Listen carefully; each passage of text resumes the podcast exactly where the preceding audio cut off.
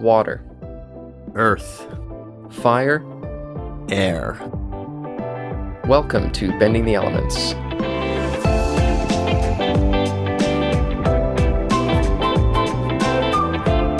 A production by the Novice Elitist Podcast.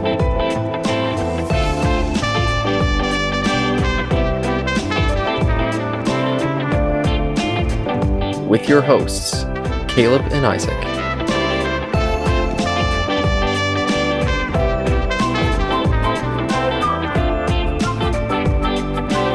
Podcast about all things Avatar.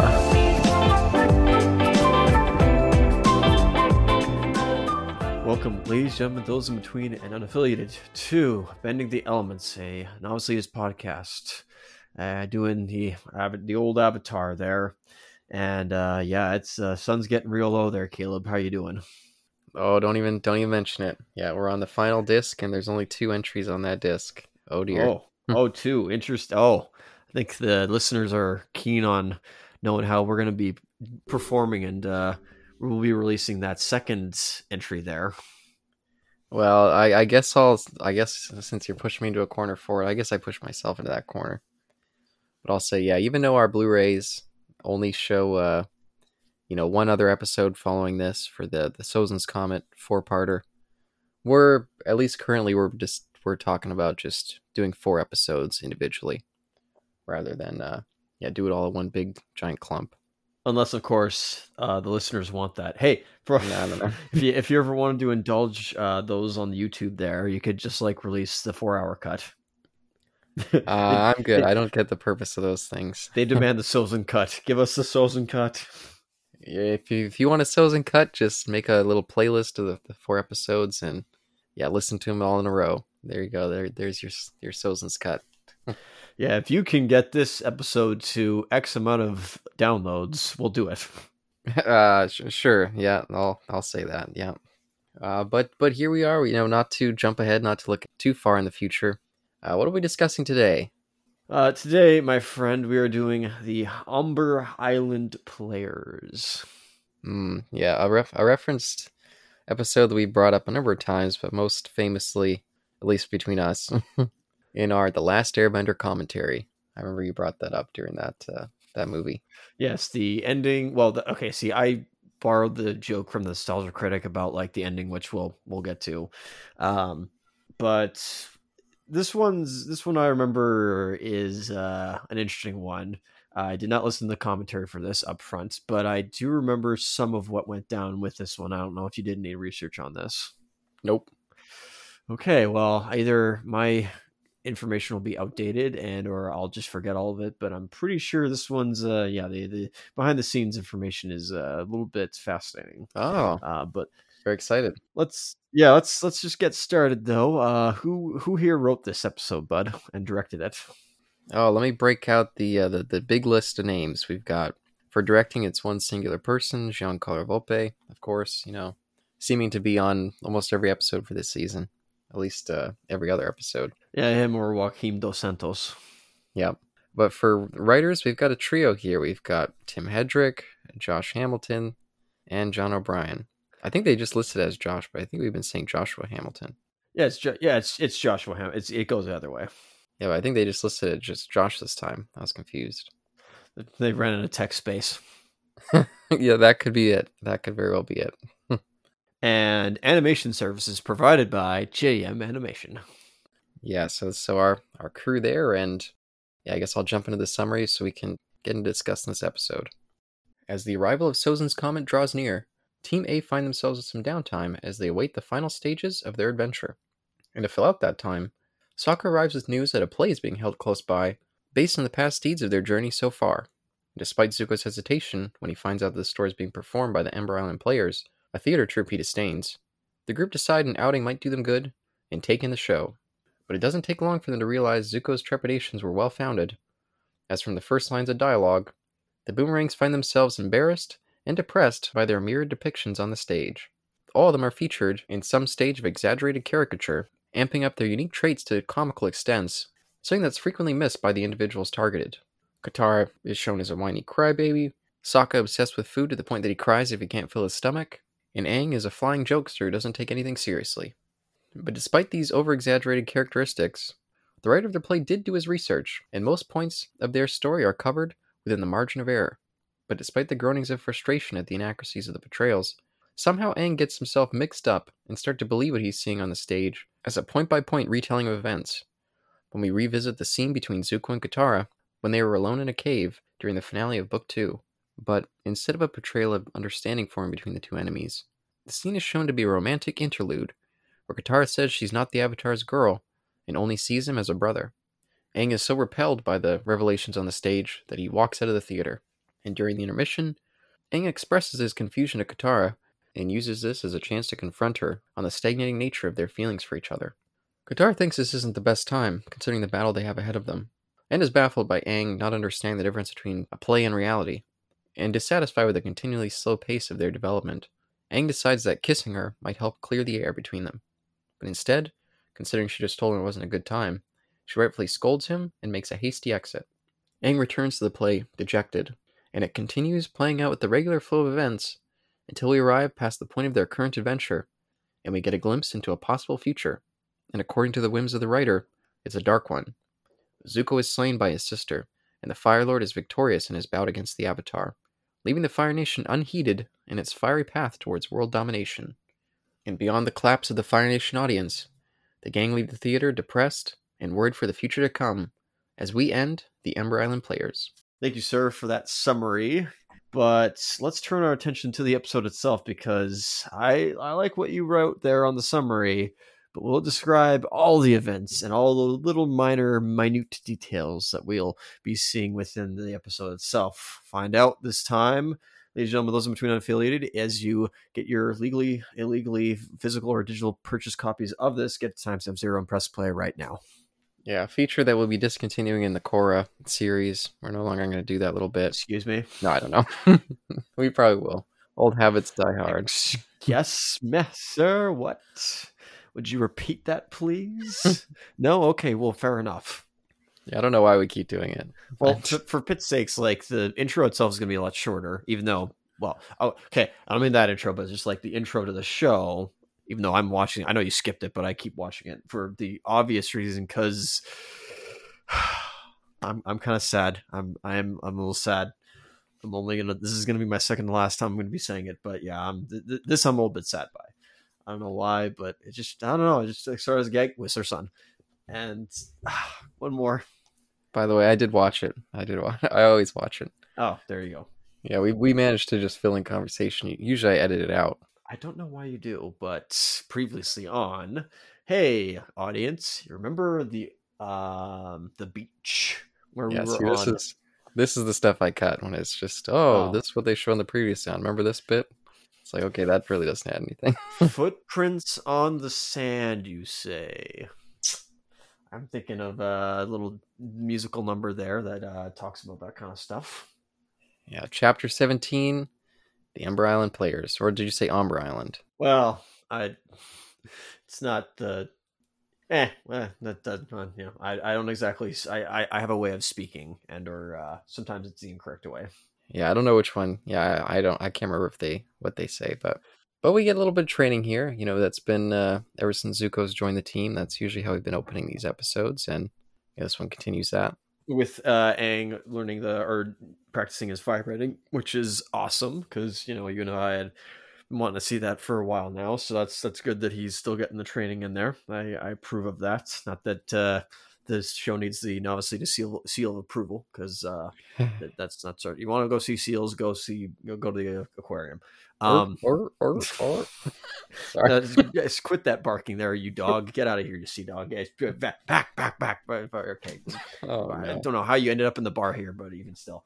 But speaking of like ending up in a bar, they didn't end up in a bar here. They've ended up in the fire, or at least the royal, uh, the royal vacation spot. Interesting. Yeah, Zuko's like, oh, you know, trust me. Last place they're gonna look, it's our cushy uh, vacation home. Let's go hang out there for a little while. Ah, Truly, this guy, you know, he's just a, you know, born with a silver spoon, and he couldn't take the roughing it anymore. He'd been doing it for too long. I guess nobody like would want to. You'd, you'd think that like you know any schmoop or moop would like want to just go to the fire. Like, is actually that, that does make sense. Like, how come nobody's like ransacked this place? What the hey? Yeah, actually, that that's a good point. There should be like guards around. Maybe everyone's just too scared to go near it. They know the the prisons for the Fire Nation. We've seen what they're like. Oh dear. It's haunted. Or maybe there's another like creepy, you know, Hama like or Hamna like um prison down there that has a lot of like prisoners that haven't been fed food in like 13 years or something like that. Yeah, and they tried to steal some of the silver spoons that Zuko's born with his in his mouth. You can't you can't not take those silver spoons away, man. Like how else are they, you know, supposed to uh have uh, use those silver spoons with their silverware as well? Come on, like they're they're you got to think of the 1% here uh, sometimes. Come on. yeah, but speaking of the one percent, um, Sokka and, and Suki were in town, kind of, I guess, hiding out. I don't, I don't know. I don't know why they were in town. Uh just getting supplies, I assume. They probably need foods and and other supplies and nourishment to keep continuing onward. You'd think they'd send Zuko. Well, I guess Zuko would be even more obvious. Uh-huh. Either way, it definitely doesn't seem like the best town to be hanging out in because they're famous here, as we see, as they're even having a play put on in their honor. The Boy in the Iceberg. and they have a lot of sources. The, the writer himself went to a lot, a lot of links. He got a lot of like you know a lot of information given to him by many different sources. That includes, of course, pirates, uh, singing nomads, and um, was it a, a very knowledgeable uh, sales merchant of cabbage. Yeah, which is a cute little reference. Yeah, we haven't seen the Cabbage Merchant in a while. A good long while, I don't think. So it's cute to bring him up here, coming close to the end. I, I do like the fact that they uh, have reverted or at least gone back to their Fire Nation attire. Yeah, little, uh, yeah, hideout routine. Except Aang doesn't have hair anymore, so this will be interesting how they hide the the tattoo. Yeah, but I do want to say, just for the reference of the, the Cabbage Merchant, yeah, uh, strap in, everybody. This is Nostalgia, the episode, Is it now? for those first two seasons of Avatar. Interesting, and potentially three. Yeah, have anyone heard of the old uh, clip show? This is taking that kind of idea, but wrapping up in much more clever and creative ways. I will uh, address this uh, in time, um, but unfortunately, Zuko's not one to uh, be excited for this sort of play because when his mother, at, or at least maybe not his mother, but like when his family went to uh, see this this production company put on uh, other plays throughout the years, uh, this one such as called uh, "Love Amongst the Dragons." Uh, Apparently, they were butchers to them. They were complete and utter like they they they, they, use like you know unsanitized knives and, and cleavers and it got like the the meat all sickly and whatnot and gangly Oh, it, was, no. it, it was Oh, bad no. it, it wasn't too good That's getting ugly. yeah i know the, like the dragon meat was very much tainted so it was like if wasn't wasn't too good so uh we will uh yeah so he's he's going in with like you know a little bit no i'm not gonna say closed-minded but definitely with a lot of apprehensions as to what he's about to witness on screen Yeah, or on stage. So they head off there, and I, I guess the, the play's cheap. They can afford it. So they head over there, and we do get an answer to your question about Aang's uh, the way of hiding his his very distinctive head. And it's a nice big old hat. And I think I feel like we've seen this hat before. Uh, yeah, somewhere. It's not coming to me. It might. Wait a minute. Is it one of? Is it one of the fire sages' helmet hats? I don't know. I yeah, I couldn't place it, but it did look familiar to me. You know, I wish which hat it was. I wish it was the hat from the thing. The thing? Oh, oh, like MacReady's hat. Yeah, MacReady's hat. Could you imagine that? Like, uh, awesome hat just on. It's like, look at that hat. That is a hat. Like that is the hat. Yeah, and if only this was done by MOI Animation, they might have just taken like an image of that hat and inserted it on his head. Just it's just, just it's- Did you ever see the um? Uh, you probably don't remember this. Did you ever see um? It's a trap. The um Family Guy spoof of Return of the Jedi. No, after Blue Harvest, I never watched another one of those again. No, that's that's fair. Hey, Blue Harvest is actually kind of funny. Um, like in in that one, they had like a, a really like non sequitur, like just wasting time of like Conway Twitty, another like Conway Twitty performance. But they somehow um, what is it? They they dubbed not dubbed him, but they like somehow inserted Darth Vader helmet over him. Oh wow! Oh wow!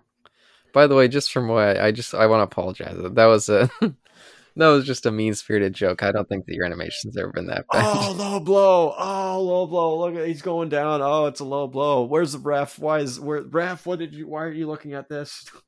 I slipped him twenty bucks. that ever happen? In, does that ever happen sometimes in matches where they just like I slipped him a twenty? I don't know. I feel like there's a, occasionally, especially if they have uh, like a guest referee who's a wrestler, they'll start pulling some dark moves and they'll be like, "Oh no, what's going on? Why is the ref missing it?" And at the end, they'll like smile at each other, like, "Ah, ha, ha, we're working together." Oh, like, yeah, what are the hell is this guy? What the hell is this guy doing? Oh, all the like illegal stuff. Anyway, yeah. So they get inside and they call it nosebleeds, but I'm like, nosebleeds.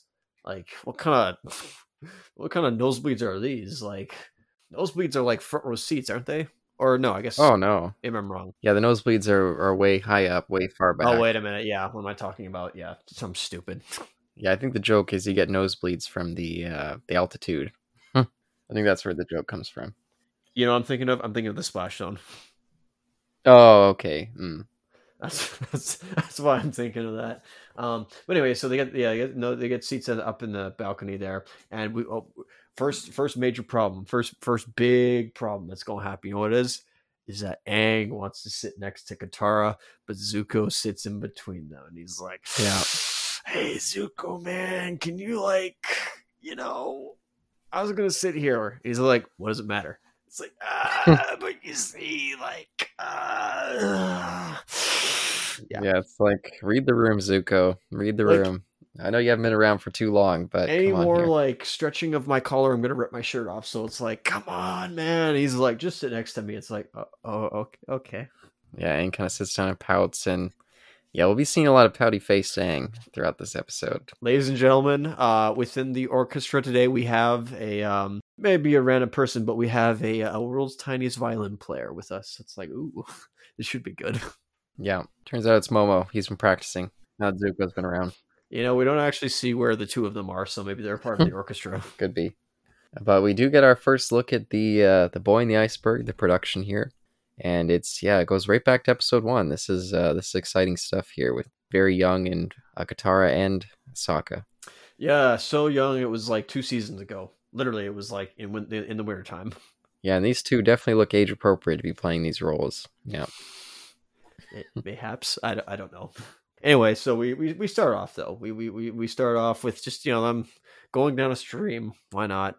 And espousing rhetoric of Katara being uh, all hope is lost and whatnot, and Sokka starving. Yeah, I don't remember that in the uh, in the in the first episode in the pilot. Hey, it's been some time. It's been two years. So it's like. Eh don't know about that. And heck, even like at 0330, uh, they're both their faces say it all. I'm just like, eh, what's going on here? I don't even remember Sokka saying, I'm well, maybe he's, I don't know if he said he's hungry, but he was like, you know, he was the one that said, like, I don't believe in magic. It's like, eh, okay. Well, it turns out the I'm starving line, I mean, that's like his, uh, I buy that for a dollar. Because every time he says it, the the Fire Nation audience is programmed to uh, burst out laughing. So maybe it's a cultural d- difference that we don't understand. Yeah, you know, it might be that one of those things where it's like, yeah, it's uh, that's they they kind of take that humor, whereas like this the humor Sokka dishes out is uh for like is Water Tribe, uh humor. Yeah, and he's even commenting like this is pathetic stuff. Like this is some really basic jokes. My stuff's way funnier. This guy wants beans, more like has beans. Yeah, and Toph seems to be enjoying it. She's sitting there, she's having a couple laughs. She she's really liking this. I mean, a question of whether or not like they told her any of this stuff by the way like prior just like hey so what did you do for like waterbending uh or the, the first time you were waterbending Aang? oh the stories i could tell there's a whole season of that yeah maybe that's partially why she's enjoying some of this stuff and just making fun of all of her the people around her which she always loves to do being a quite the heckler in this case yeah especially once we see the performer version of Katara doing what she does throughout a lot of the play, which is kind of espouse about, yeah, like you mentioned, the hopelessness of the world and just bawling, breaking down and crying. And Katara choked. She's like, "Hey, that's not what I'm like. This, this is getting ridiculous stuff." Someone get that girl a tissue, because like there is a waterfall coming from her eyes. Yeah, tear bending, tear bending. I believe they said. Oh, that's right. Yeah, some, some stupid joke about like uh Sokka talking about tears be- tear bending food into his mouth or whatever. But I do I, I will say that Sokka at the end of this episode does comment that yeah, that the special effects were good. I would love to go to a stage play with this creative special effects. Like this is some really fun stuff. We'll we'll get into it. We'll we'll definitely get into it. I don't want to like you know talk about like like give away it too much, but like I think you are definitely onto something. Well, even just the waves here, and then when they come across the big iceberg and the floating, or the the kind of stick figure Aang, I think that stuff's really cute. It is, and well thought. By the way, this yeah, this is a play within a uh, within a TV show, like an animated TV show. I think that is actually pretty cool. Yeah, and they're really creative about the way that they design the uh, uh, the props and how it would work on a stage. I think they thought put a lot of thought into that. I seriously think. I mean, I I, I really want to see that Spirited Away play. Um, and oh. didn't they? They also have a Mono. Yeah, they had a Mononoke play. I definitely want to see like what how how they do both of those. It's funny you mentioned that. I was I was when I brought this up, and then you kind of cut me off at the pass. Sorry, like off. I was about to bring up the Spirited Away play. Yeah, which you which you saw, which was like that's awesome.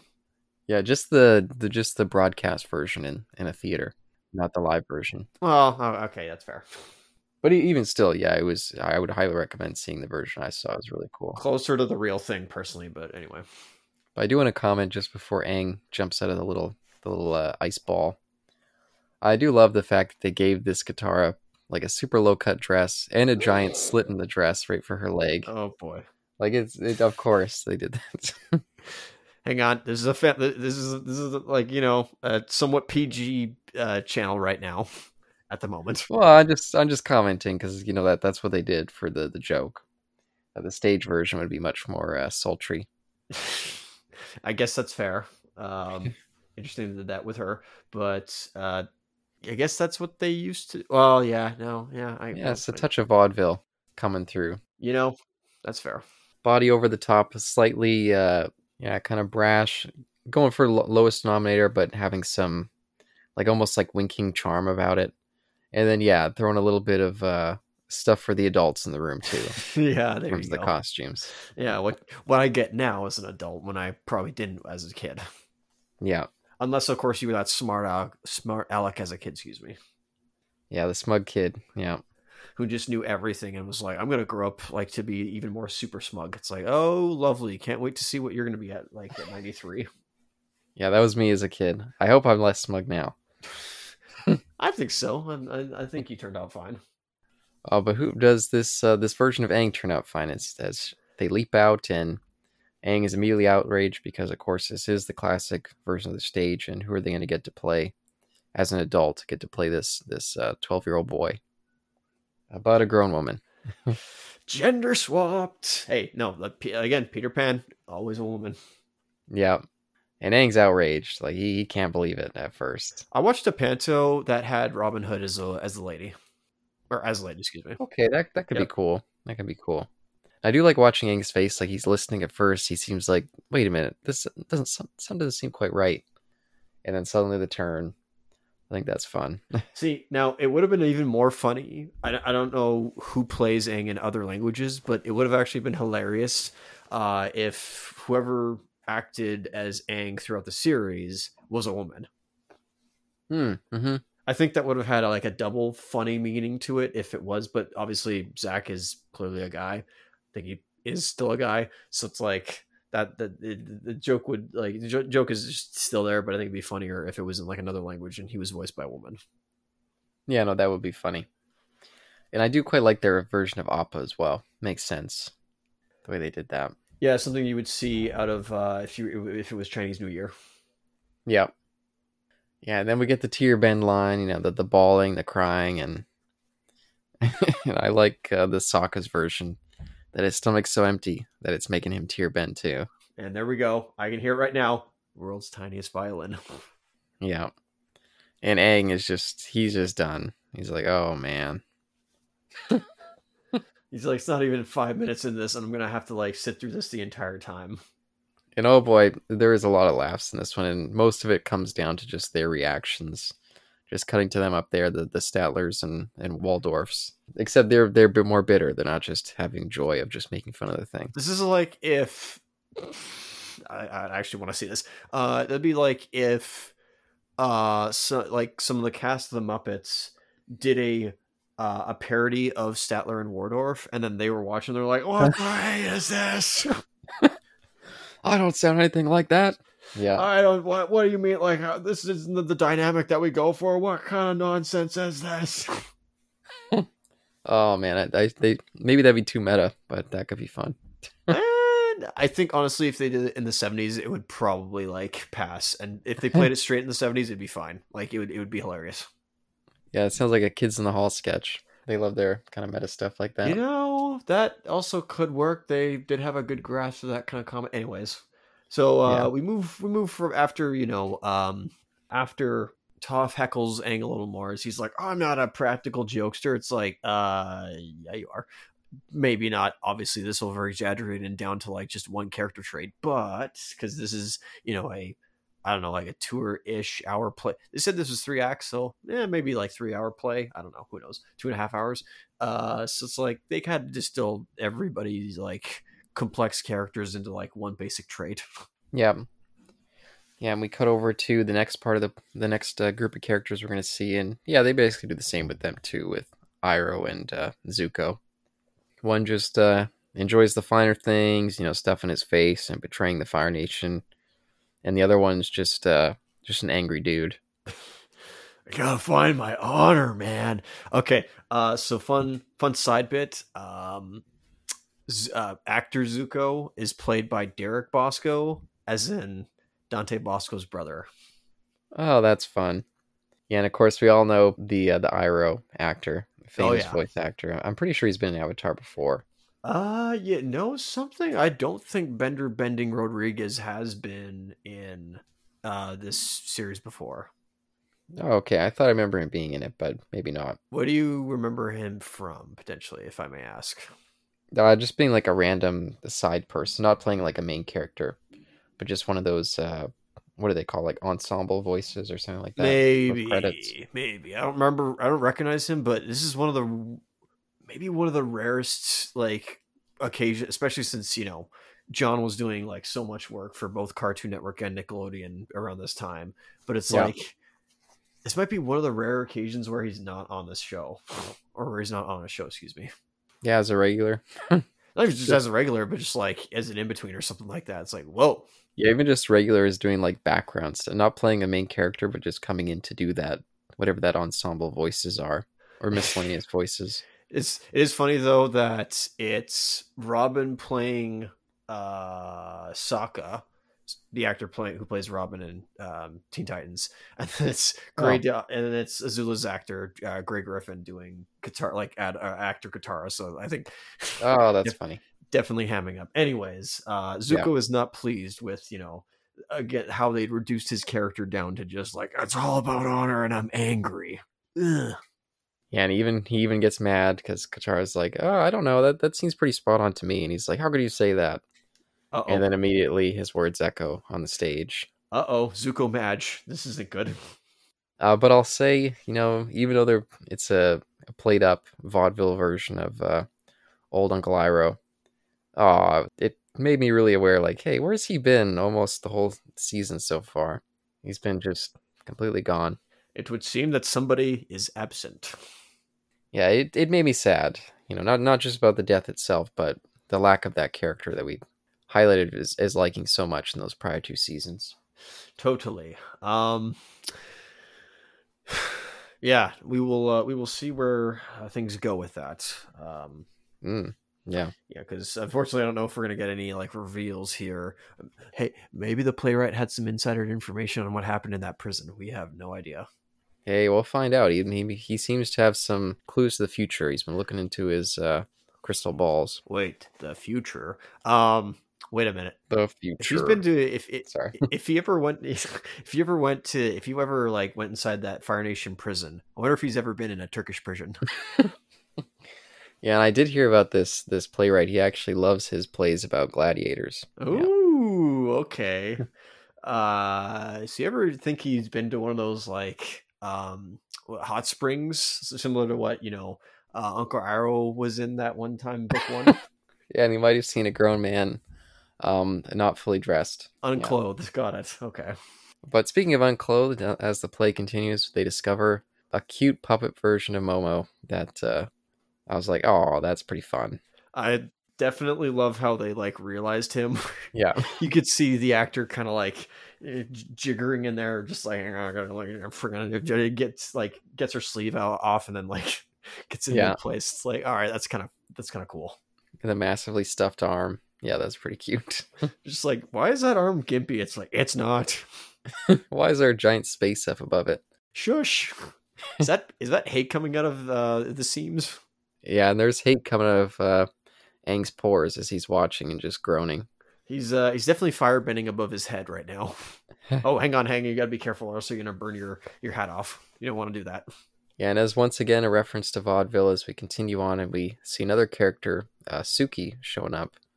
We get the Sokka actor in drag, dressed up as a Kyoshi Warrior. Uh, but again, they're playing it up for the body kind of humor. Like, oh, does this make my butt look fat? Everyone's laughing. They're falling out of their seats. You know.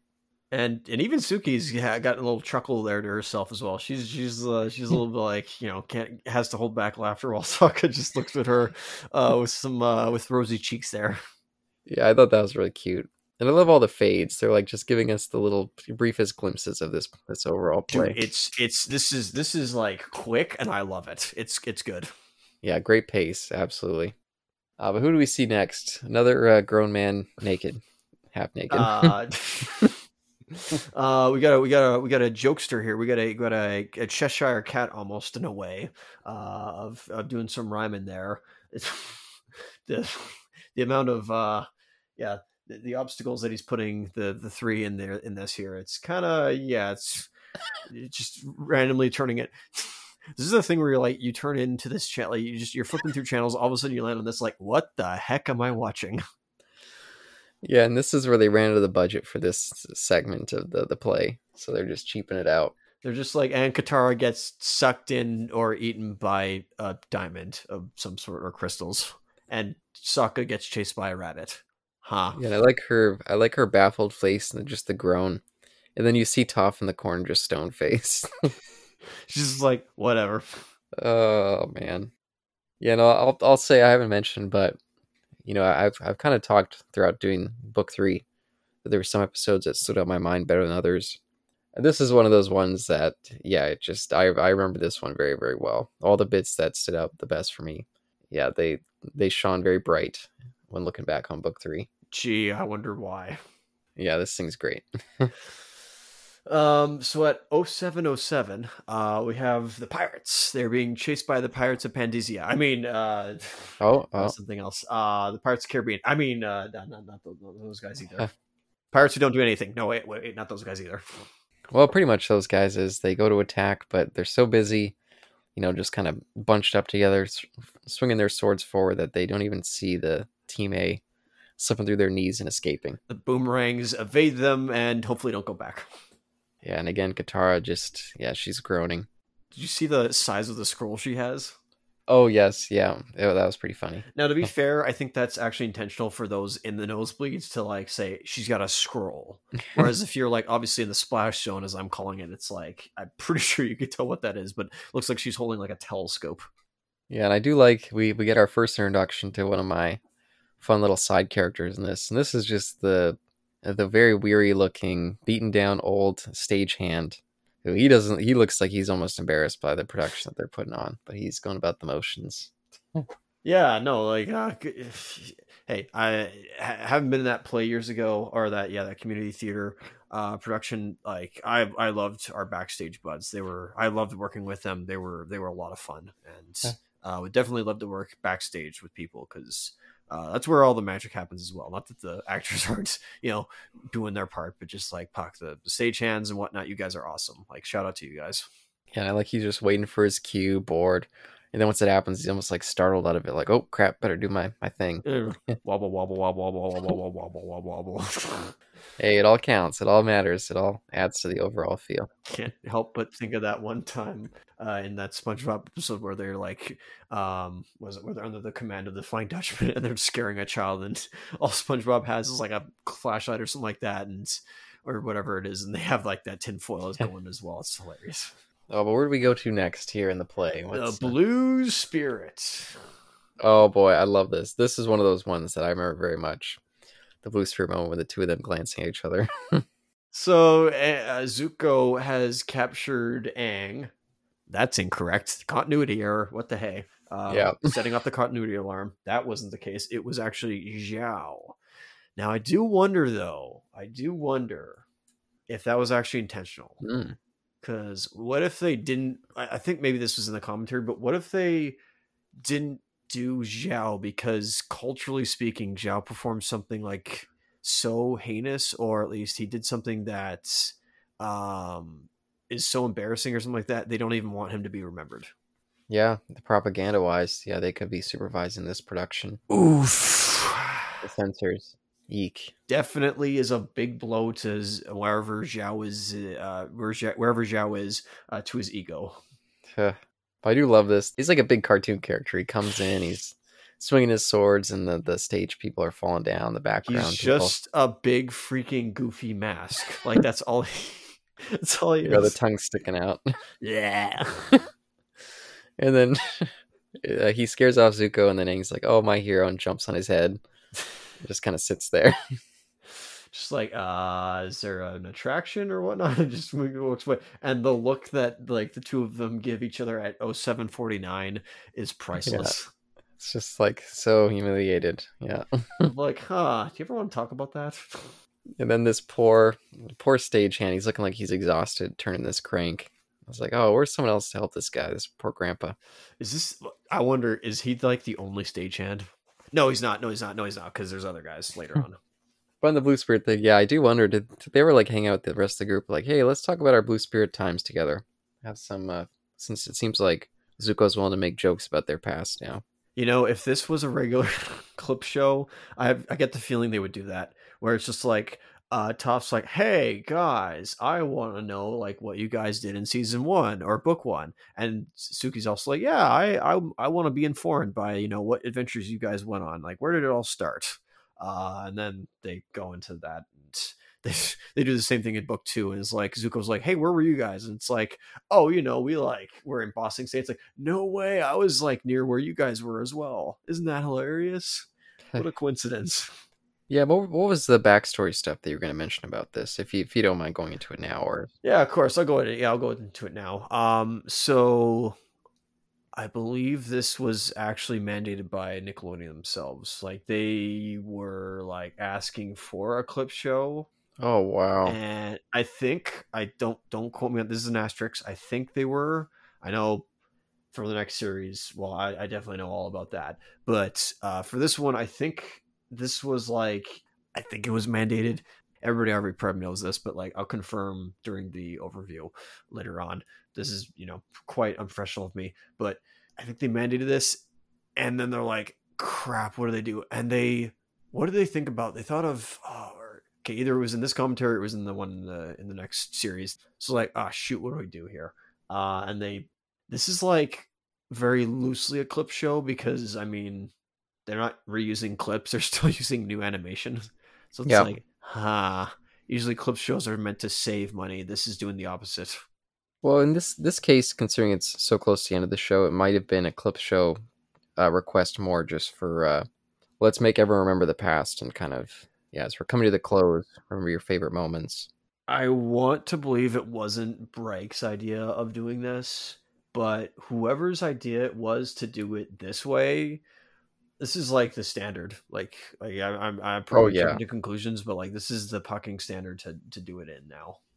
Oh yeah, if this was just a standard clip show, for instance, I've been going through dinosaurs, and they had a clip show, and the, the way they did it was it was meant to be, it, it was in modern day, the '90s, and it was a team of archaeolo- archaeologists Oh, doing like a cheap TV hour kind of show, and they're like, yep, let's go to this dig site and let's talk about these items that we discover. I know exactly what you're talking about. I, I've not watched it, but I know like I, I know exactly what you're th- you're talking about.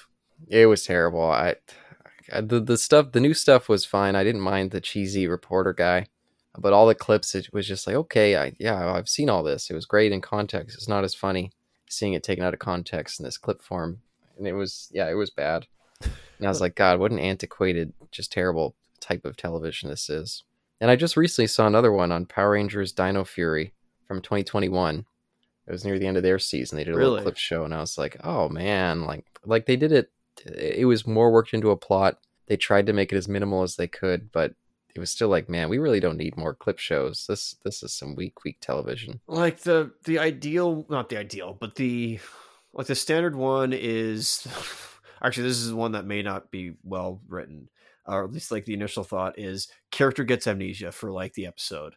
You must i think actually may no i, I did full house do this? I don't even remember. I'm like thinking back to like when the nostalgia critic reviewed full house i'm like wait did they do that? Oh, no no no but but I wouldn't even anyway so the so the the protagonist gets or side protagonist whatever due to due protagonist whatever uh gets a gets amnesia like magical amnesia excuse me and they have to remember and then each character comes in and is like hey you remember this episode other one hey remember this one and it's like i remember Wow. everything it's like Terrible, terrible.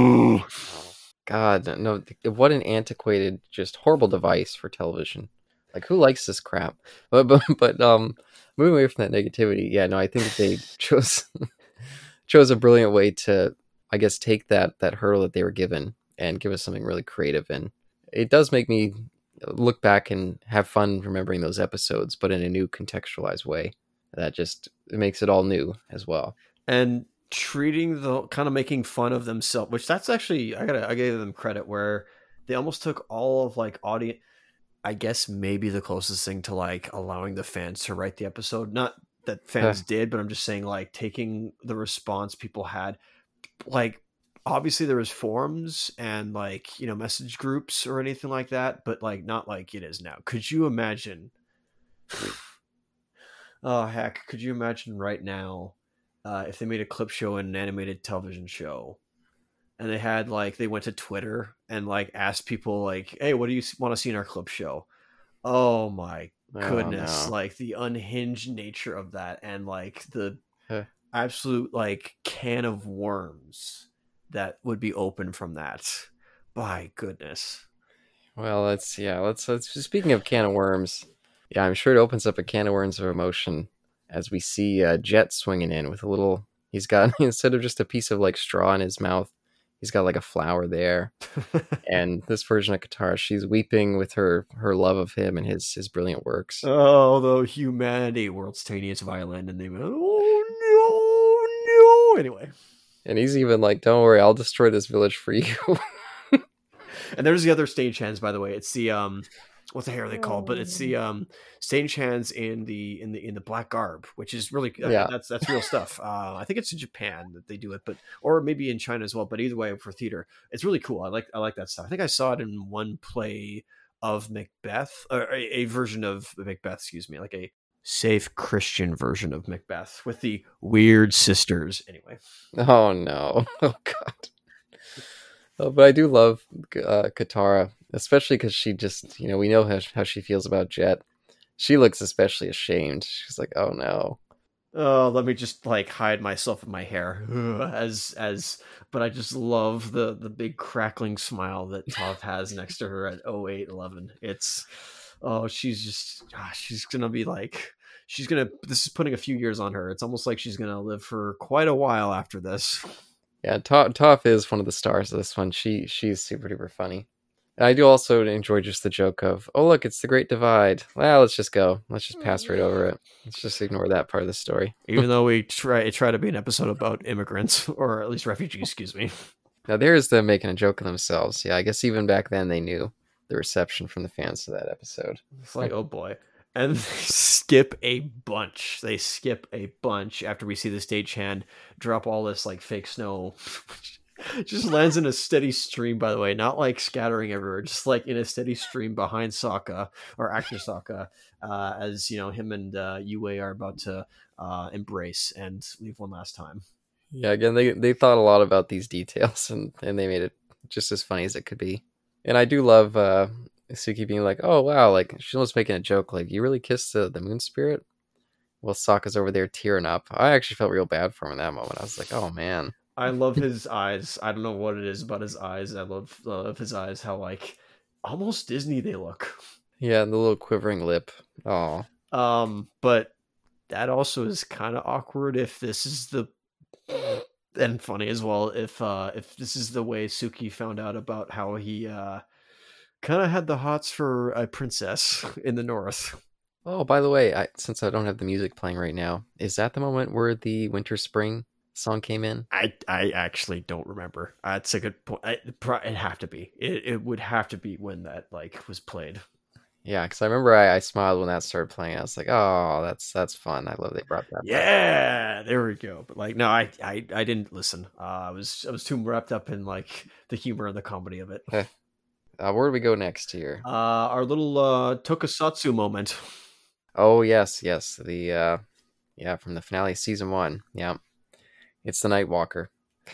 Nightwalker returns, or the the Hydro Nightwalker, excuse me, returns. Uh, and this as we see little small uh sh- like wooden ships or whatever uh be pulled by strings we see zhao by the way uh as a model or as a doll or action figure excuse me and Oh yes. we see actor Aang inside this, you know, mascot, and her like uh costume, excuse me, of just this gumdrop, basically. Oh yeah, and she's got like the like King Kong when he's got the little dolls when we see him walking around, and like the the Toho King Yep. Kong. Yeah, no, that's cute. I love that she falls over. She's like, "Oops." She gets into it like too much, and it's just like, oh no, oh no, oh going down, and it's like that's it, dies. Yeah, and immediately Aang is just he's just crestfallen. He can't even believe this shame, and Zuko covers up his head. He's wincing. He's just, just like, I'm trapped in my feels, man. I I can't. Like, oh no, oh no, no. Yeah, no, it's it's funny. And then when they're sitting out there, all the intermissions going on, you know, they're just kind of like, "Oh man, like what what what did we get ourselves into coming to this?" This is so embarrassing. Yeah. And Zuko says it's the best part of the play. Fair enough. Sokka goes that comes out there with like a bag of meat, and he's like, "Oh, all that's all that's the actor. All he was doing was just like you know making jokes and talking about meat and whatnot." And then Suki, of course, explains the obvious and goes right over his head, and she just still chuckles to herself. Yeah. And I like this little exchange with Toph and Aang. Toph's like, "Oh man, that that you know woman playing the avatars. That's that's just nothing like me." And Toph's like, "Well, you know, you are more in touch with your your feminine side than than most guys are. There, uh, Twinkle Toes." And Aang just goes into a rage. So Act Two. Oh boy. Okay. So we have Act Two start, and um, this could almost partially be the Shyamalan movie.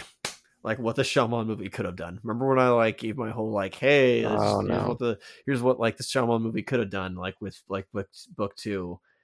This is almost what I was thinking of, not that I took it from this. As um like casting Toph as a super buff dude. No, no, no, no, no, no, no. But just like they, almost, it almost seems like they're in Ba Sing Se, or they just say Earth Kingdom. So I'm like, eh, but it's like they're in Ba Sing Se, and I was like, if you want to like condense everything to one place, Ba Sing Se only. Oh, by the way, I do I do love when it like lifts up the rock from under the ground. I wish we could have seen like a string attached to the rock. And then when they come out and everyone starts laughing once this version of Toph's talking, and she's just over there in the corner sitting listening. She's like, "Wait a minute, wait a minute. That that sounds like a super buff dude." And everyone's waiting for her to feel the embarrassment that they all felt, but instead she just loves it. She thinks it's perfect.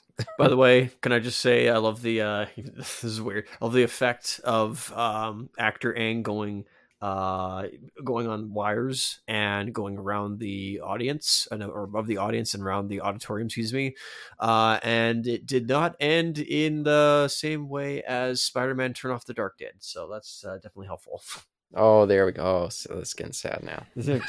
anyway, anyway, anyways um so yes enter the actor Toph. Yeah, which I think is a pretty fun piece of design. I don't know why they went with that choice. Maybe because of the like pro wrestler thing. Uh, that and or maybe harkening back to the whole like Toph was originally going to be a guy. Maybe. And I like that uh, because even though this this playwright seems to have done a pretty good job sourcing the information, they get a couple details you know wrong, pretty pretty wrong here or there. And one of them being Toph using a sonic wave produced from from his from her mouth.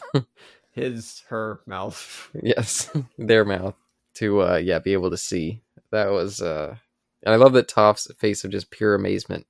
Can't even believe how fantastic this is. just the like yeah the the look on everybody's face and the sound itself that it makes is quite hilarious.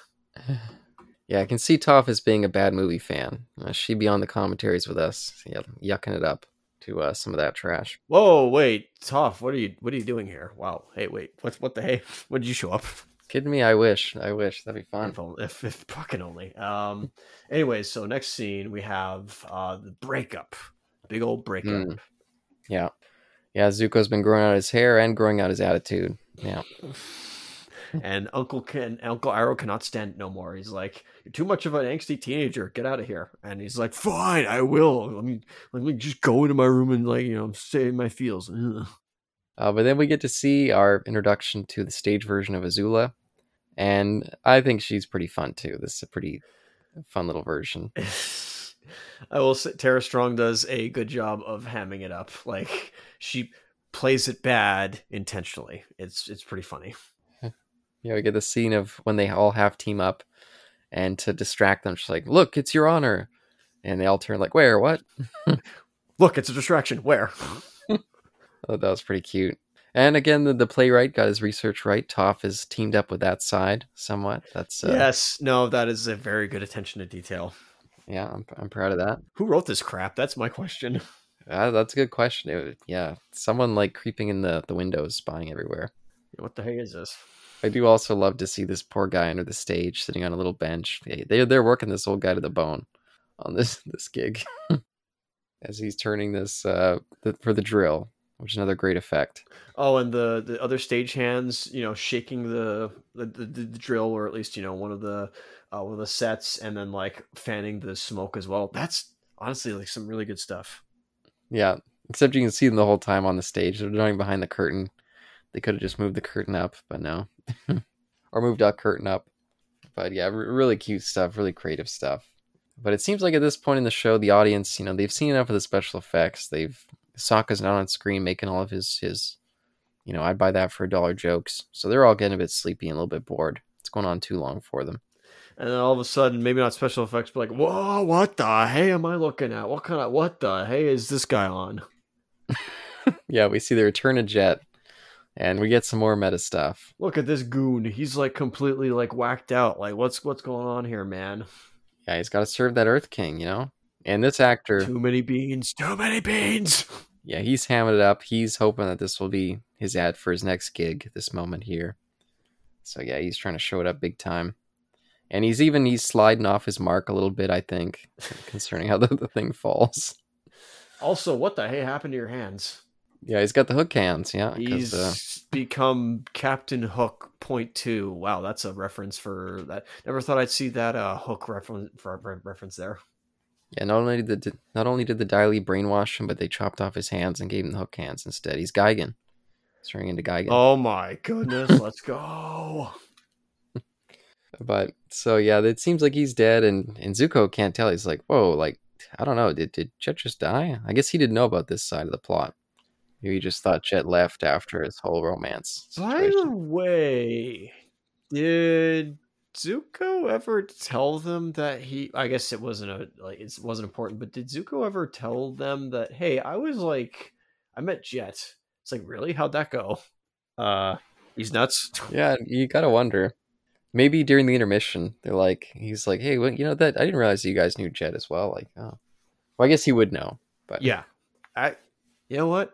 Comic. Save it for the comic. oh, oh, spoilers. I don't know about that. I'm just saying, like, save that for a comic. Oh, okay. yeah.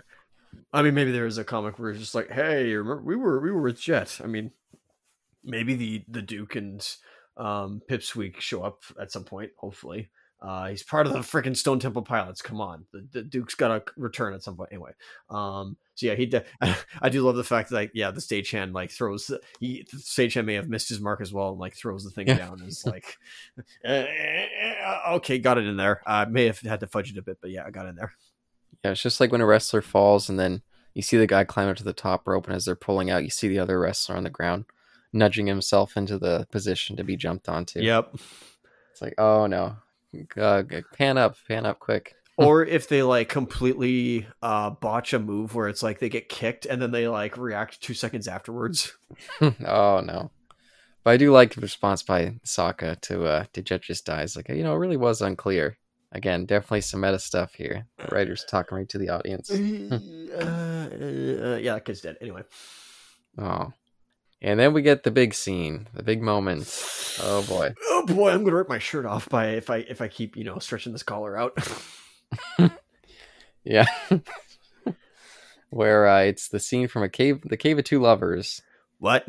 Oh, not not that one. Uh, that's a different one. Uh, these they skipped that one. Looks like a cave with two lovers here. That's funny though. They got they they had they they had um first hand experience or first um oh what the hell was it for primary source or whatnot first hand experience from those those nomads those traveling nomads back in the the cave of two lovers didn't even show up in this play. What the hey? I thought they'd make a cameo. Guess not. Maybe they're wanted by the Fire Nation. That would make sense. Anyways, might just miss that bit. You'd think that you'd think that uh, the Fire Nation would look past nomads and uh, their their flowery ways, but I, I suppose not.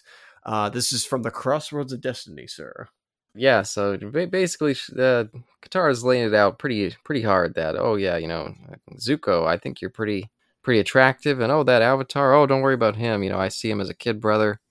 Uh, nothing more than that. Don't worry about that guy at all. And yeah, Katara and Zuko both glancing over each other, like, "Oh no, this this is this is not great." They just they just slide away. There's like, yeah, the, the, the, slide away was perfect, and they didn't even have to have like a slide slide whistle because that would have maybe not made it. Well, I guess could have made it funny. But I also like that uh actor Zuko goes like, "I thought you were the Avatar's girl." It's like, whoa, what the heck? And I do love and he he's completely enraptured by this moment. He even nods like, "Yeah, no, that's right. That's true." the, the script. It's part of the script. Come on, I'm on my mark. Yeah, and then once once Katara's like, "Oh no, you know, like don't worry about that." She even laughs. Aang just gets up and he leaves. He's like, "No, no, no, I can't take it anymore." As if this was out of a soap opera, which again they're they're intentionally doing that. It's like, besides, how could he ever find out about this?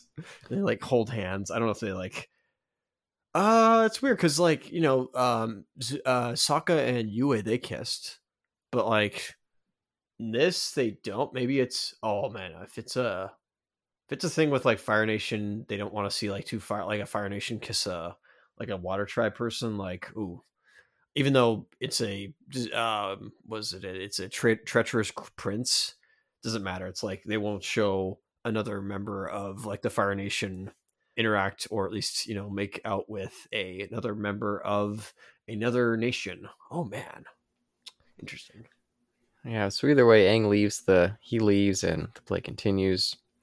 And uh and uh yeah speaking of somebody being a traitor poor zuko he's under the spotlight and he's getting shamed. And he's got to kind of pick like who am i going to choose? Am i going to choose treachery with my uncle who does give him the thumbs up and like yeah choose the treachery is pretty fun. Or am i going to choose azula you know my my sister and the fire nation uh, the heir to the throne in a way so this so this is a more representative moment. It's i hate you uncle. That seemed that seemed pretty accurate to me and even zuko's like yeah that seems pretty right to me. And the earth and then the earth king or the, yeah, the earth kingdom banner just falls onto uncle iroh yeah i like that. it's like oh that's not good. But unfortunately for uh, zuko himself uh katara like leans over and is like is that kind of what happened? And yeah he's not doing too good. Yeah he's like might as well have and i i also really enjoy the uh the representative of when azula the azula attack squad was pretending to be some some Kyoshi warriors and they take over, you know, uh, the, the what? kingdom. They represent that, but they forget about the Kyoshi warrior costumes this time. Uh, what? I don't know what you're talking about. What? Yeah, you it was a lack of uh lack of being an uh, attentive viewer uh, at yeah, that uh, time. no, no, Hopefully this time it'll be more attentive. Yeah. Uh, and but I think the special effects are quite cool during that whole scene. I do love the um what is it? I love the how they yeah how they uh portray and um Mai throwing knives it's pretty funny where she just like takes it out of her uh her hair piece throws it not even throws it but just like puts it in front of her and then one of the stage hand just comes in and just like travels the knife as it's being thrown i love that yeah and i like that part of Mai's costume is she's got a little smiley or a little frowny face in the middle of her uh, clothes. Also, this is a this is a quick and you miss it moment, but I like the at like fourteen thirty six. We actually see like the Earth King and Bosco. Uh, it's kind of cool. Yeah. it's, it's uh, it's just a quick and you miss it. I didn't. I just, this is the first time I've actually ever seen it, and it's like, ooh, that's that's pretty cool. Yeah, and then then Aang, you know the the the it's time to go into the Avatar state, and the representative that's pretty cool too. You know, it's got to be that uh, kind of like what is what's it called when that the makes white shine really bright. Uh oh, Blue light? uh, maybe. Uh, it almost seemed neon as well to me. Well, you can see, Oh, like yeah, UV light. Sorry, yeah, yeah, ultraviolet light. yeah, because you can see on uh, Mai's outfit, there's some white on there, and it suddenly shines really bright too. Again, really good attention to detail. And same thing with Ty Lee, where her Oh, yeah, like, her I guess tutu looks kind of is also glowing. Uh, Yeah. with, with UV light. Yeah, I guess it's that. And by the for some strange reason, uh, the at fifteen oh four. It's kind of like a Charlie's Angels pose. Uh, Mai looks like uh, like Mickey Mouse. yeah, I think I think uh, Ty Lee looks especially funny, just with the the pose with her hands. it's like what kind of pose is that? And they're like the Avatar's no more, and again, everyone's just shamed. Oh, and Even Toph at this point is getting exhausted. She's not even having fun anymore. I, I do love the uh the way they represent fire and or lightning, where it's like streams Yeah. or like little ribbons. I love that. Oh, I, I just love their reaction to that one. And then again, we get another intermission. Everyone's just kind of lounging about. Before it was kind of just them who left, and I guess some people maybe went to the bathroom, but now most of, or at least there's a lot of other people standing around too, stretching their legs. And Suki, she's kind of, uh, you know, now now that she's seen some of their stuff that maybe she's missed out, that you know she really hasn't spent a ton of time with this group, catching up on some of their lost details. She's like, well, you know, seeing all this, you guys actually lose a lot you know, us Kyoshi warriors, maybe we don't lose as much as you guys. She's, she seems pretty smug about it, I think. and uh then something about being I don't know, like captured by Azula or something like that. It's like, yeah, no, I guess that that that is fair. But she goes like, "Hey, aren't you trying to like get on my bad side?" Like, mm, how long have you and Sokka known each other exactly, and how come like you're met- anyway? Yeah, it's almost like a relationship of convenience at this point. It's kind of a funny dynamic. I, I don't know. Um, Yeah, but Katara's like, hey, you know, we're all standing around a group here, but where's that Aang? And Sokka's like, oh, he left to get fire gummies a little while ago for me, but I haven't seen him. yeah, fire gummies. Wink. And so she goes off on the look for him, and and then we get this moment. Oh boy, this is a step away from the uh, clip show section, and this is a step into some heavy dramatic stuff for them. Um, I will say though, initially at like fifteen forty or thirty nine, I do love the uh, intro. Well, not intro, but as we like uh, going from like the moonlight, the, the giant like you know, f- um, full moon or potentially whack or waning moon, excuse me. Um, just from and and the shoreline to you know Aang in the little patio. I, I really like that shot. Yeah, yeah, a lot of good attention to animation in this one uh, throughout. I think this is a really good looking episode. Agreed, but yes, uh, we we we see Aang. Of, he's frustrated. He's frustrated uh, at the portrayal of him. He's he's not happy. He's he's definitely. It's, it's, like you know any actor who watches a uh, biopic of themselves if they're still alive. They're like, oh shucks, darn it, darn it. I I disliked you know the way they portrayed my character and how it made me look like a, a total goof, a goofball. Yeah, throws his hat on the ground. He's in a rage. He's like, I hate this play, man. This play sucks. He's in a huff. Oh, he's in a and I will say him uh not looking at or him him without hair in the in the Kuzon outfit, kind of weird. Like kind of used to seeing him with the headband on there and his hair there. It's like, ooh, it looks kind of it looks a little weird to me, but you know, it, it takes some time. Yeah, and he before we can really jump into the the full breadth of that exchange, first we have to cut back to the lobby, and Sokka's like, "Hey, you know, Suki, you know, you're pretty sneaky. You know, you've you've had your career of yeah sneaking around. What do you think about trying to get me backstage here so I can talk to that Sokka actor, see if I can slip him a couple lines? And what do you think about her going into her little more intense moment where she gives her little backstory there, or not backstory, but gives her credentials? Uh, they they wanted to treat it obviously as a joke of just like I've been trained as an elite warrior with stealth skills and stealth for years. I could totally get you back there and gives them like a very cute it gives them a cute smile. It's like, oh yeah, no, totally a joke. Yeah. Yeah, that one didn't work as well for me. That one felt a little bit like it was a type of comedy from a different show. Uh, so they go off to you know have their little stealth mission, and then there's there's Mopey Zuko and whatnot. He's in the corner, and you know, well, in this case, it is kind of like yeah, you just have a reason to mope. Mm-hmm. Ba- basically, Zuko is a bit, yeah, he's he's regretting. There's a lot of regret there. This this is fair because I, I get this. This I've I've done this before where uh, I've said something maybe not not harsh or at least something blunt uh, to somebody and then I think about it for a while, and I regret. I was like, why did I say that? And I may not have, and I may not get the chance to see somebody, uh, see that person for a long time. Um, he's frustrated for himself again, uh, for how he behaved with his uncle, and that he definitely wants a chance to uh, get to apologize to him and uh, make make amends because he really didn't mean anything he said. Given that the this episode is bringing back some not so pleasant memories. And Toph actually reveals that she had a the conversation they had in the chase uh, when she went solo briefly.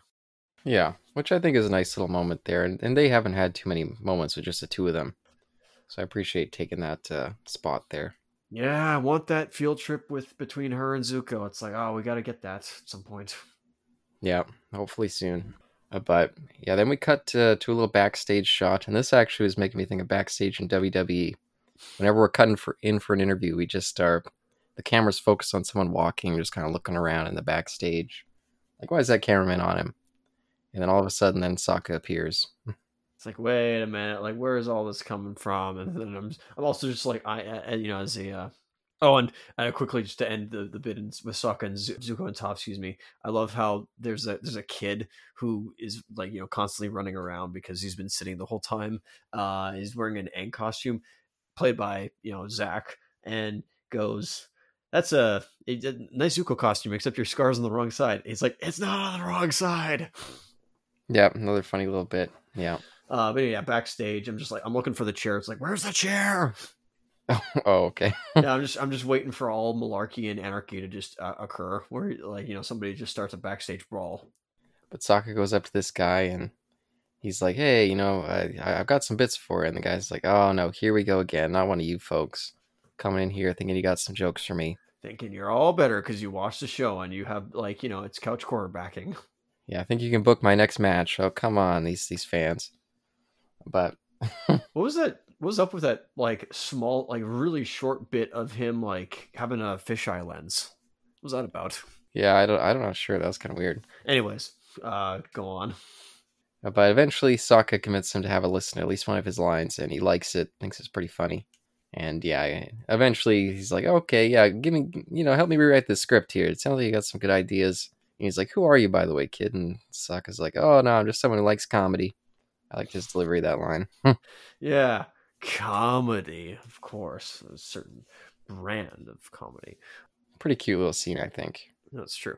Uh, then we go back over to the patio outside, uh, the beach, and one of uh, I, I, forgot to mention this before, but one of things that uh, Aang was lamenting uh, was that instance of him having to deal with the fact that uh, he did not open up his chakra uh, and have control of the uh, avatar state.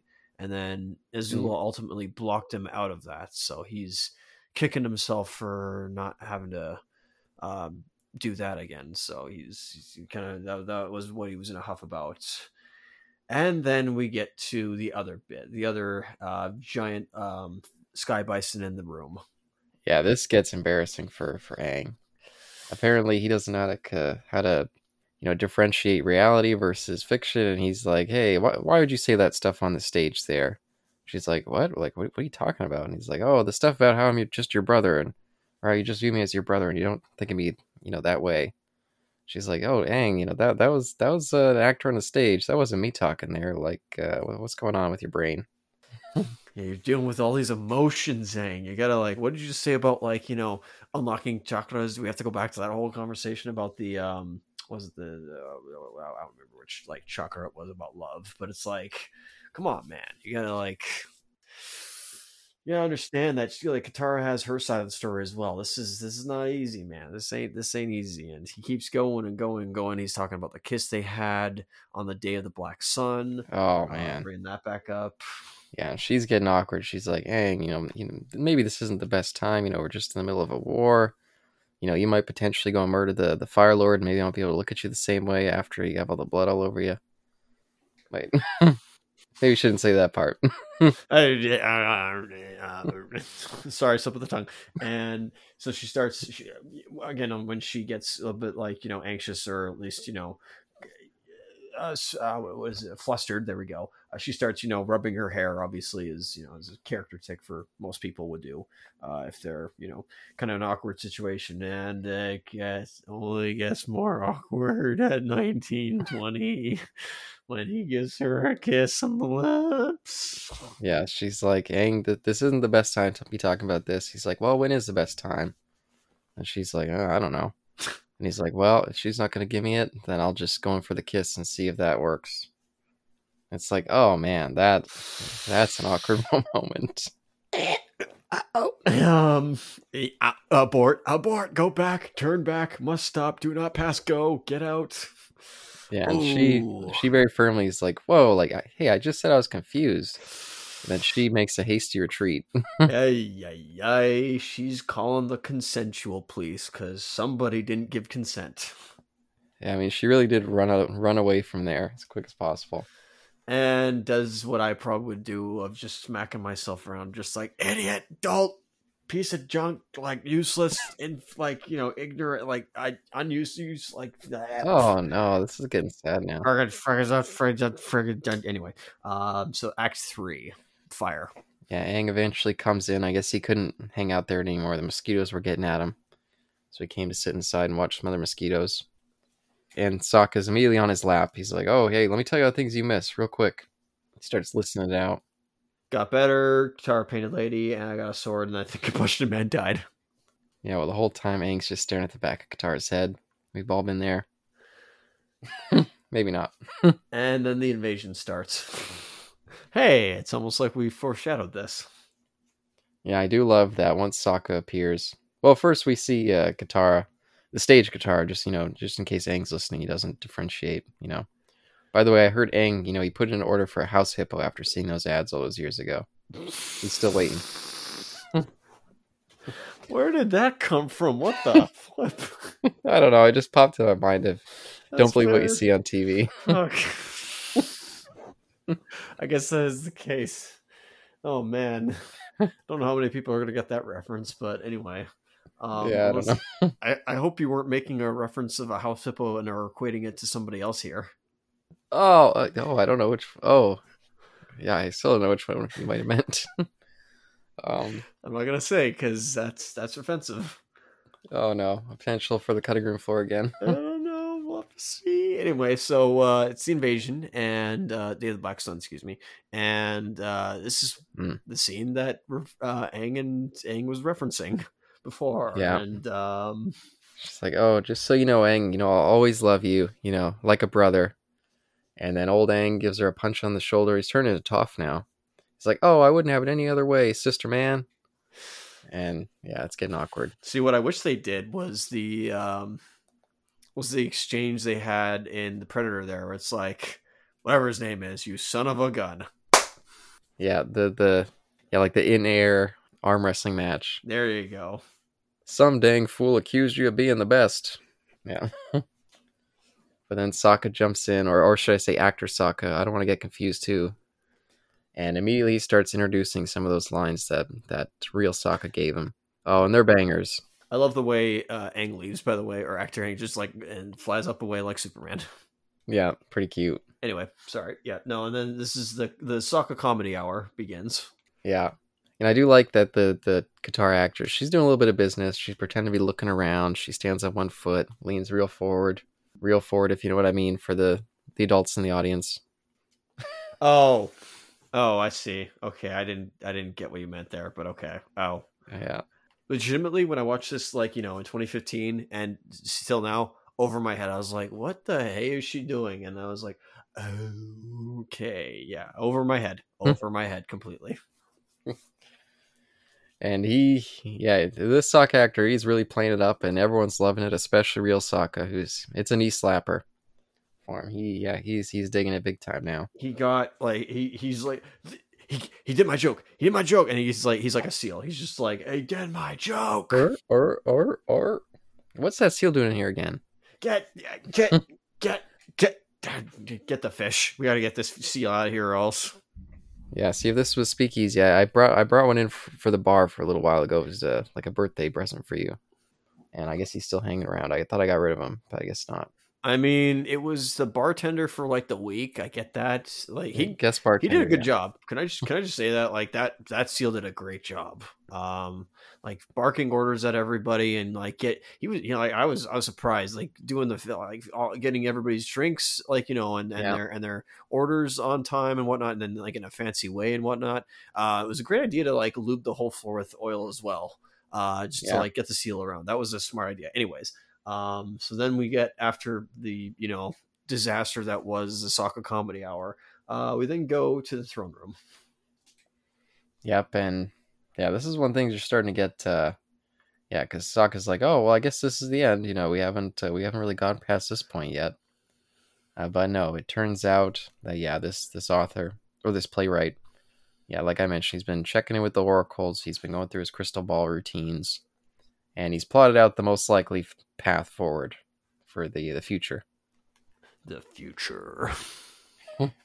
And uh, yeah, maybe maybe the group shouldn't be so excited for this. Maybe they should leave a little bit early because this is uh yeah, it's not going to work out for them necessarily this future here.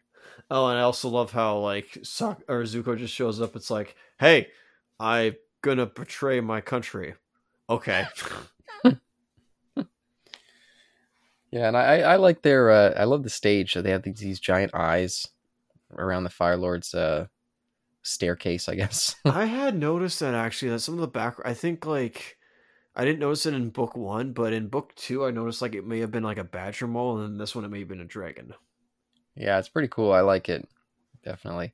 And also the little fire uh, globe up there as the comet. That's super cute.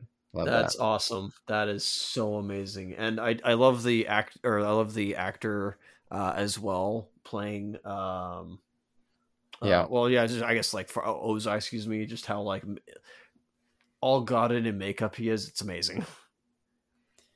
Yeah, but then Aang and, and Zuko show up, and Zuko's like, "Don't worry about her, Aang.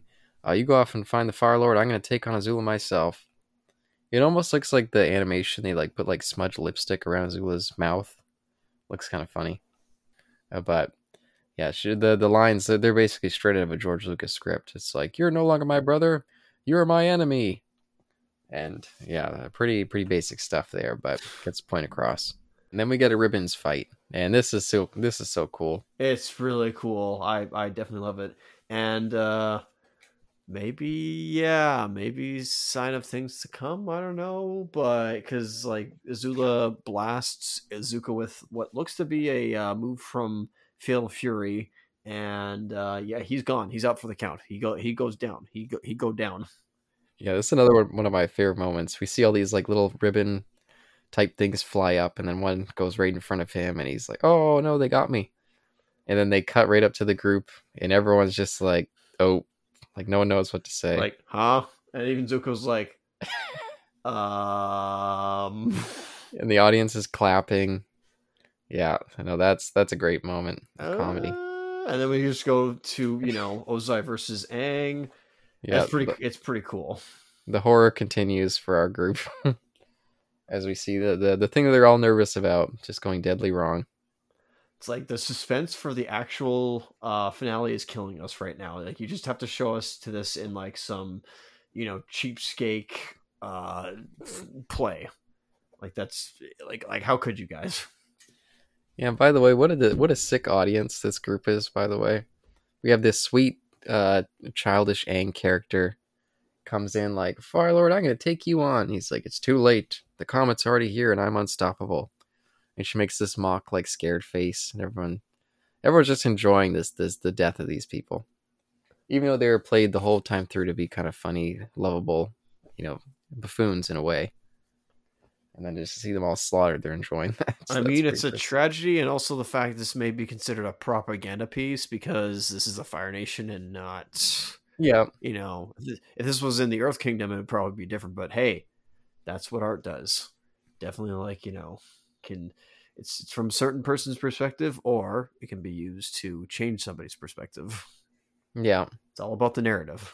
But I think the effects are also super cool for this Aang uh, death scene as well. I like that. I don't. I, I disagree with Sokka's you know notion at the end of it being like the effects were decent. It's like, nah, this is this is really cool. This is a lot of fun. Where it just sends a giant wave uh, of of fire at Aang, and it's.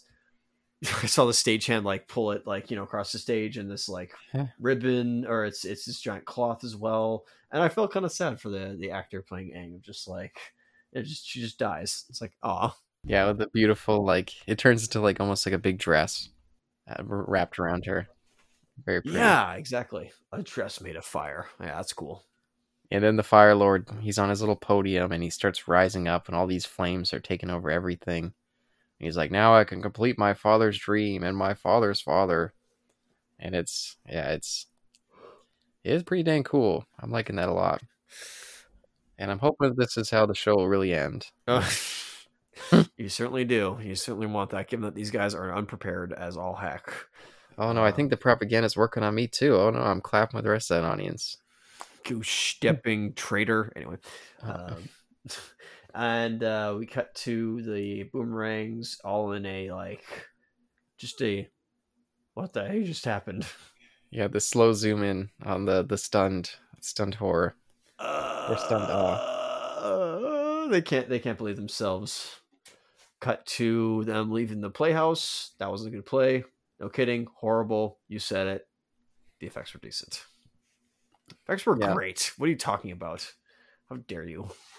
They were, they were awesome. Anyway, Yeah, and that, that that's that's how it ends. That's uh huh? That ended kind of not abruptly, but also kind of tragically. yeah. where Yeah. it's like things may occur that way. Huh. Yeah, it is kind of like just a quick okay, we're out. They it seems like they very much maximize their their runtime. And so we just yeah, we had a very quick outing. Wait, we lost? But the script says we win. script! The script! Hey, they're not reading that script, not yet. Oh, sure, fair enough. Just wait for the new series. Or I meant for the the the well, no, that's mean. I swear, like, I do not know if they're gonna put that in like the Netflix show. I can't imagine that they could, but if they did, it could be cool. But we'll see. Be something else? Anyway. Uh, but what did we think about this one? The Ember Island players. Total filler. Uh, you can skip it, not needed at all. Well, I'll agree with total filler, but I would say don't skip it because it's a joy to watch. Kidding, of course. Uh, even though it is considered filler, this is the best kind of filler where um, at the same time it does it's a special kind of filler because it's actually a preview of what might happen and you know obviously like you know 100% but just like yeah, it's there's some things there that we we could see potentially in the next episode. Uh even the next episode is like you know part one of the finale but um still it's this was a good this is a fun one just because it looks back on the series and in a very lighthearted way even if it ended tragically but that's what a lot of us millennials gen x's or gen z's and alphas like right now where it's like dark humor like that where it's like oh we all die also very douglas adams as well Yeah, and, and even though absolutely it, it is filler, and especially right before the the finale, it's kind of like, oh wow, like what we're getting a filler episode right now. Uh, but just the way they'd structured this season, I think it actually works really well having this here as kind of the the last light moment before we get into potentially a big dark end.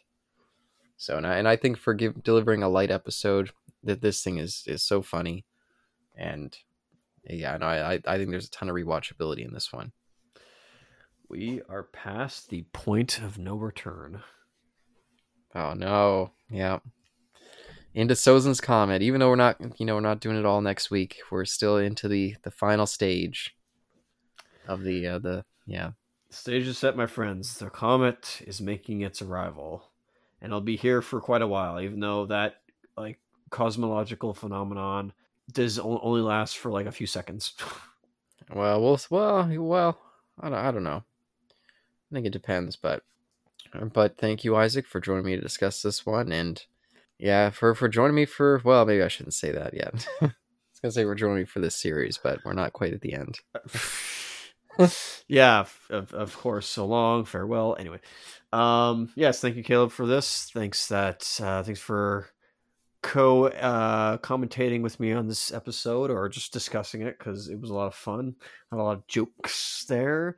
Uh, thank you, ladies and gentlemen, those between an affiliate for listening to us. Hopefully, it was either intellectually stimulating or it was uh, entertaining to you or it was just white noise you go about your business. so I leave you with this that Caleb and I are off to write Avatar the Musical. Till next time, peace.